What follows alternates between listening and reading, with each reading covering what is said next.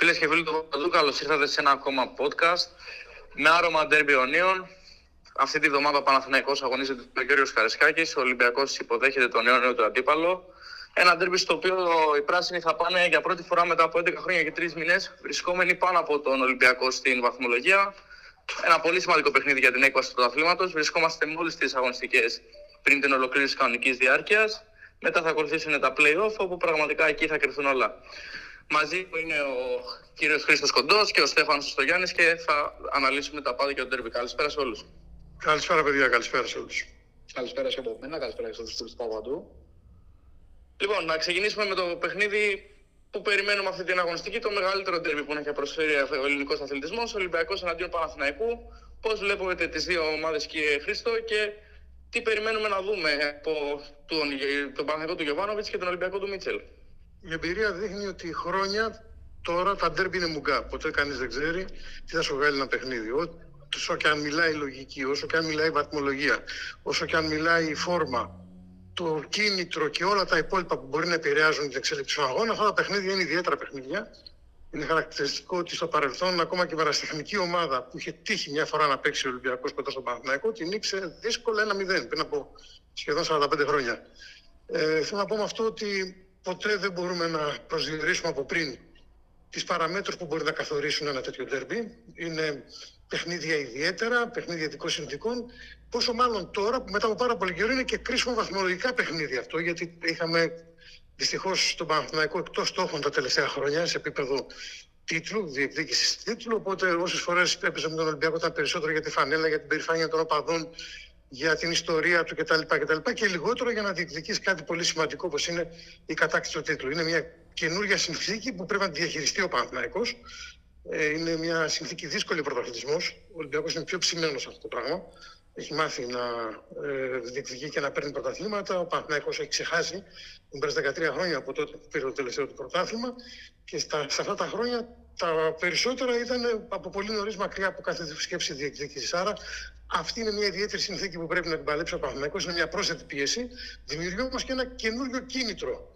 Έτσι, γιατί όταν είσαι διψασμένος, όταν έχει μάτι που γυαλίζει, είναι σαφώς ότι αυτό, αν βρεις τον τρόπο και το ε, ε, γυρίσεις, ένα πλεονέκτημα. Θεωρείτε πως η πίεση είναι στον Παναθηναϊκό περισσότερο που αν δεν κερδίσει πιθανότατα η ΑΕΚ θα τον περάσει στη βαθμολογία αν πάρει και τους βαθμούς με τον Ατρόμητο ή θεωρείτε πως ο Ολυμπιακός είναι αυτός που έχει την πίεση μιας και παίζει στην έδρα του, δεν έχει κερδίσει ντέρμπι και σε περίπτωση που δεν καταφέρει να μειώσει την διαφορά από τον Παναθηναϊκό τα πράγματα γίνονται αρκετά δύσκολα για την κατάκτηση του πρωταθλήματος; Η αλήθεια είναι ότι πολλοί νομίζουν ότι αυτό είναι το τελευταίο ντέρμπι για τον Παναθηναϊκό ε, στην πραγματικότητα είναι το πρώτο από τα εννέα που έχει στο πρόγραμμά του μέχρι το φινάλε του πρωταθλήματος. Γιατί ναι, μεν τελειώνει η κανονική διάρκεια, αρχίζουν όμως τα playoff, θα είναι ο Άρης μέσα. Οπότε μπορούμε να σκεφτούμε ότι αν βγάλουμε στην άκρη τα δύο μα με το βόλο, τα υπόλοιπα 8 παιχνίδια που θα δώσει ο Παναγιώτο και κάθε ομάδα δηλαδή από το λεγόμενο Big Five του ελληνικού ποδοσφαίρου θα είναι derby. Άρα λοιπόν έχουμε 9 derby μπροστά μας. Δεν έχουμε μόνο ένα.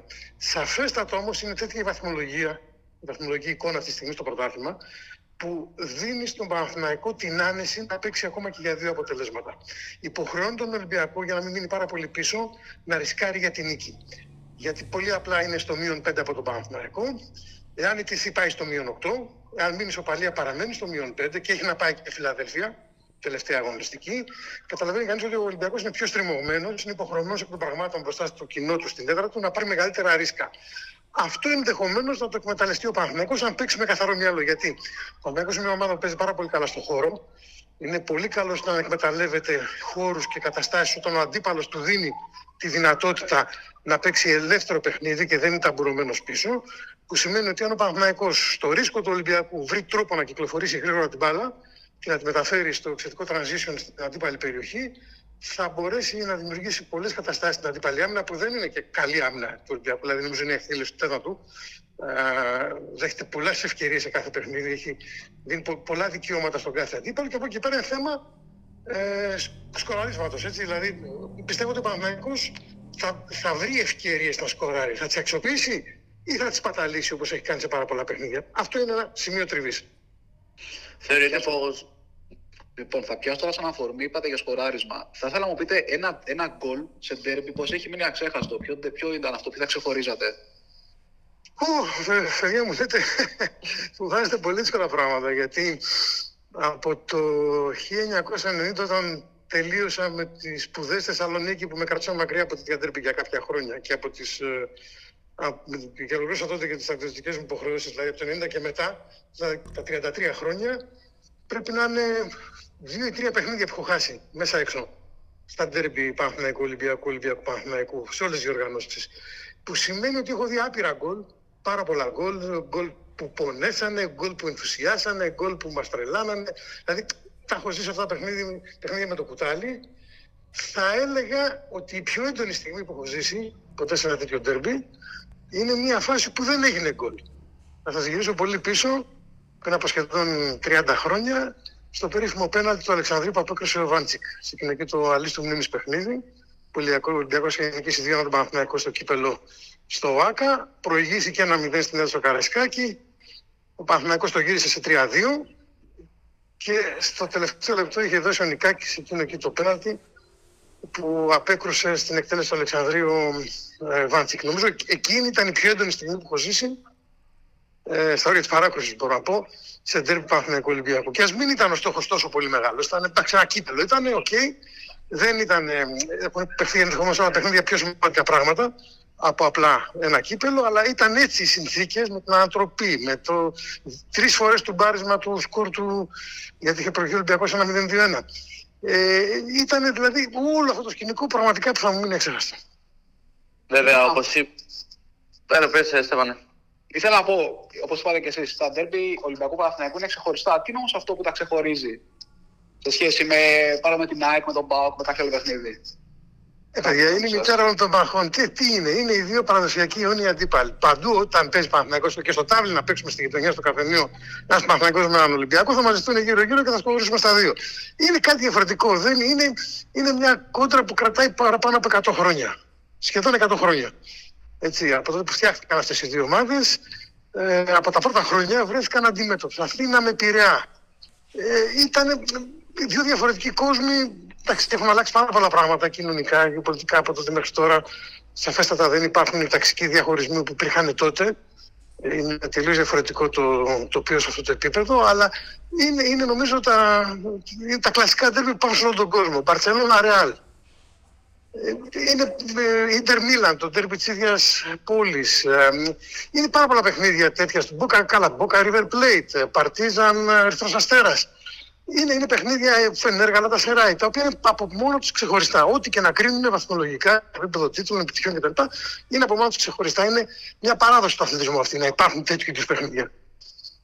Και για αυτά τα παιχνίδια νομίζω πως ζούμε κιόλας. Όπως είπατε και εσείς, ανεξαρτήτως συνθήκων, αν ο Παναθηναϊκός είναι καλός ή κακός ή Ολυμπιακός, αυτά τα παιχνίδια από μόνα τους, μόνο οι φανέλες των δύο ομάδων είναι ικανά να προσφέρουν μεγάλες τιμέ. Εγώ θα ήθελα όμως να γυρίσουμε τώρα στο παρόν και να μου πείτε τη δικιά σας πρόβλεψη ποιος θα είναι ο πρωταγωνιστής από μεριάς Παναθηναϊκού ή ποιος μπορεί να είναι κομβικός από μεριάς Παναθηναϊκού και ποιος μπορεί να αποδειχθεί κομβικός από πλευράς Ολυμπιακού. Πού θα πονταράτε τα χρήματά σας αν σας αναγκάζανε; Πάντα σε αυτά τα παιχνίδια εμφανίζεται ένας παίξα το πουθενά και κάνει διαφορά. Το έχουμε δει αυτό πολλές φορές. Να είναι καθοριστική συμβολή του και ας μην είναι από τα σεσημασμένα πρόσωπα πριν από την uh, σέντρα. Έχουμε δηλαδή να κρίνονται τρίπ με γκολ από παίχτες που είναι απίθανη, έτσι. Ε, έχουμε δει να αλλάζουν παιχνίδια παίχτες που πιάνουν το μάτσο. Δηλαδή, π.χ. α πούμε, πότε ήταν που μπήκε ο Αλεξανδρόπουλο Πιτσυρικά 19 χρονών και γύρισε του πάρα παιχνίδι στο Καρασκάκι στο δεύτερο μήχρονο, άλλαξε τελείως την εικόνα του αγώνα. Έτσι. Ένα παιδάκι που δεν μπορείς ποτέ να το περιμένεις.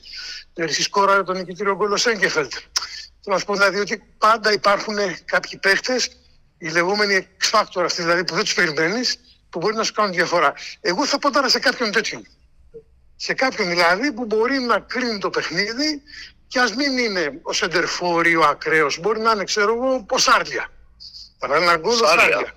Ναι, λέω εγώ π.χ. ας πούμε. Ένας ακραίος μπακ.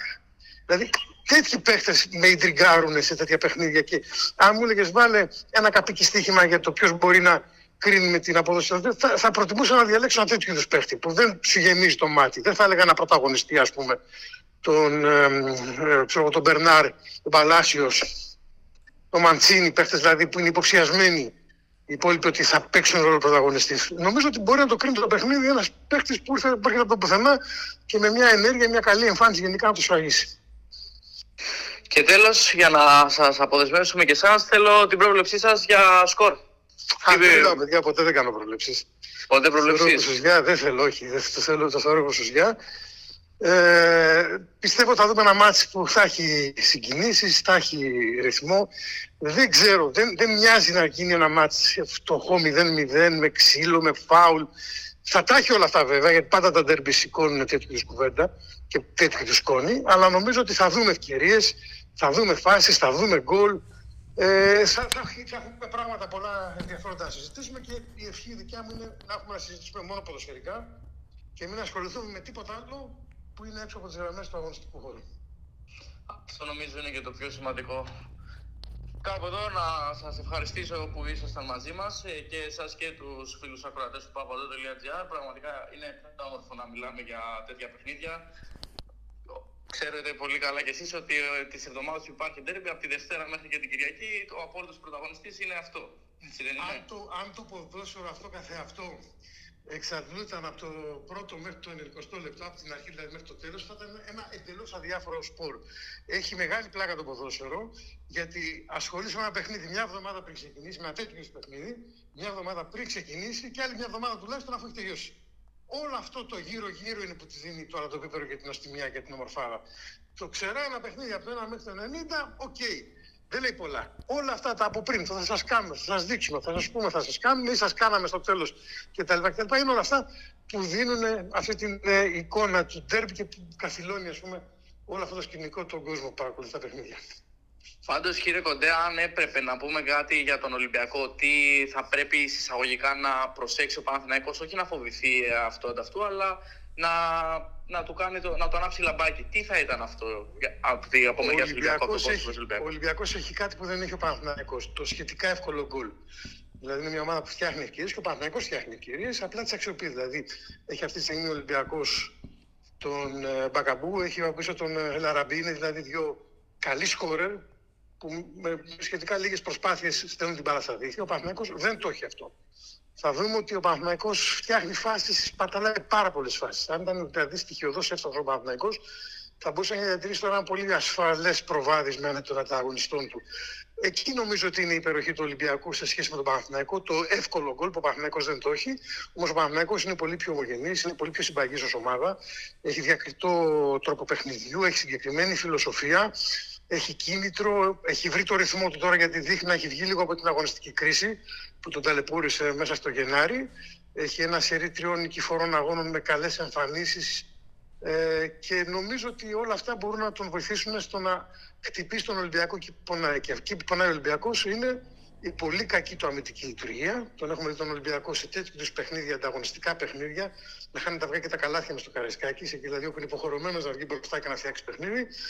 Είδαμε πόσα παιχνίδια ευρωπαϊκά κόντρα σε ομάδες που δεν ήταν υψηλού επίπεδου. Ε, δέχτηκε τρία και τέσσερα γκολ στο Καραϊσκάκι. Πολλά παιχνίδια. Έτσι, γενικά σε αυτά τα παιχνίδια ο Ολυμπιακός, όταν βγαίνει μπροστά και θέλει να πιέσει, να ρισκάρει, δίνει πολλά δικαιώματα πίσω. Και είναι καθαρά θέμα του Παναθηναϊκού, αν θα αρπάξει αυτές τις ευκαιρίες που θα δώσει ο Ολυμπιακός, να αξιοποιήσει ό,τι περισσότερο μπορεί για να μπορέσει να φέρει το παιχνίδι εκεί που θέλει.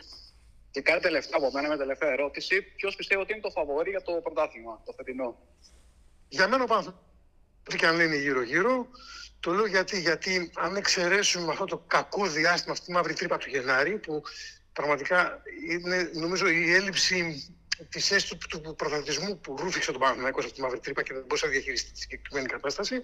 Νομίζω ότι σε όλη τη διάρκεια του 2022, περσινό δεύτερο γύρο play-off και ξεκίνημα του φετινού πρώτου γύρου ήταν μακράν η καλύτερη ομάδα του πρωταθλήματο μακράν της δεύτερης. Και σε, από πλευράς απόδοσης και από πλευράς εικόνας και από πλευράς βαθμοθυρίας. Είναι μια ομάδα που έχει ε, αφήσει το στίγμα του ισοπροπονητής, την, ε, έχει δώσει ταυτότητα, έχει ομοιογένεια. Αν εξαιρέσουμε αυτό το κακό μήνα, έχει σταθερότητα. Θυμίζουμε πέρσι ότι ο Παναγιώ έκανε εξαιρετικά playoff, πήρε μεγάλα αποτελέσματα στο Derby. Ο Ολυμπιακός φέτος δεν έχει κερδίσει καμία ομάδα από το Big Four του ελληνικού πρωταθλήματος, έχει κερδίσει μόνο τον Άρη στο πρωτάθλημα και στο κύπελο. Ε, δεν έχει νικήσει ούτε τον Παναθηναϊκό, ούτε την ΑΕΚ στο πρωτάθλημα και στο κύπελο, ούτε τον ΠΑΟΚ. Ε, έχει γενικά μια αδυναμία σε αυτά τα παιχνίδια να επιβληθεί.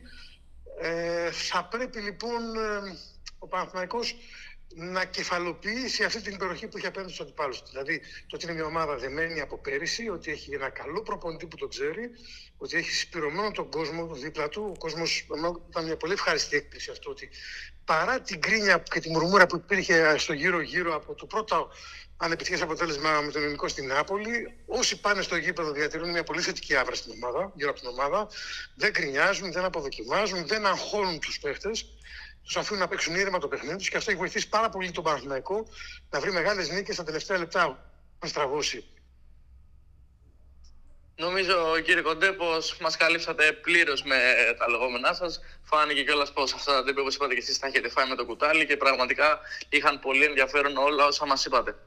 Μια καλή συνέχεια. Ελπίζω την άλλη εβδομάδα να τα πούμε και για, πιο, για πολύ πιο ευχάριστους λόγους. Σας ευχαριστούμε πολύ. Να, κάπου εδώ να πούμε και το, να υποχαιρετήσουμε και τους φίλους του papadou.gr. Ευχαριστούμε που ακούσατε ένα ακόμα podcast. Μείνετε συντονισμένοι στο papadou.gr για έγκαιρη και έγκαιρη ενημέρωση. Μέχρι την επόμενη φορά, καλή συνέχεια σε όλους.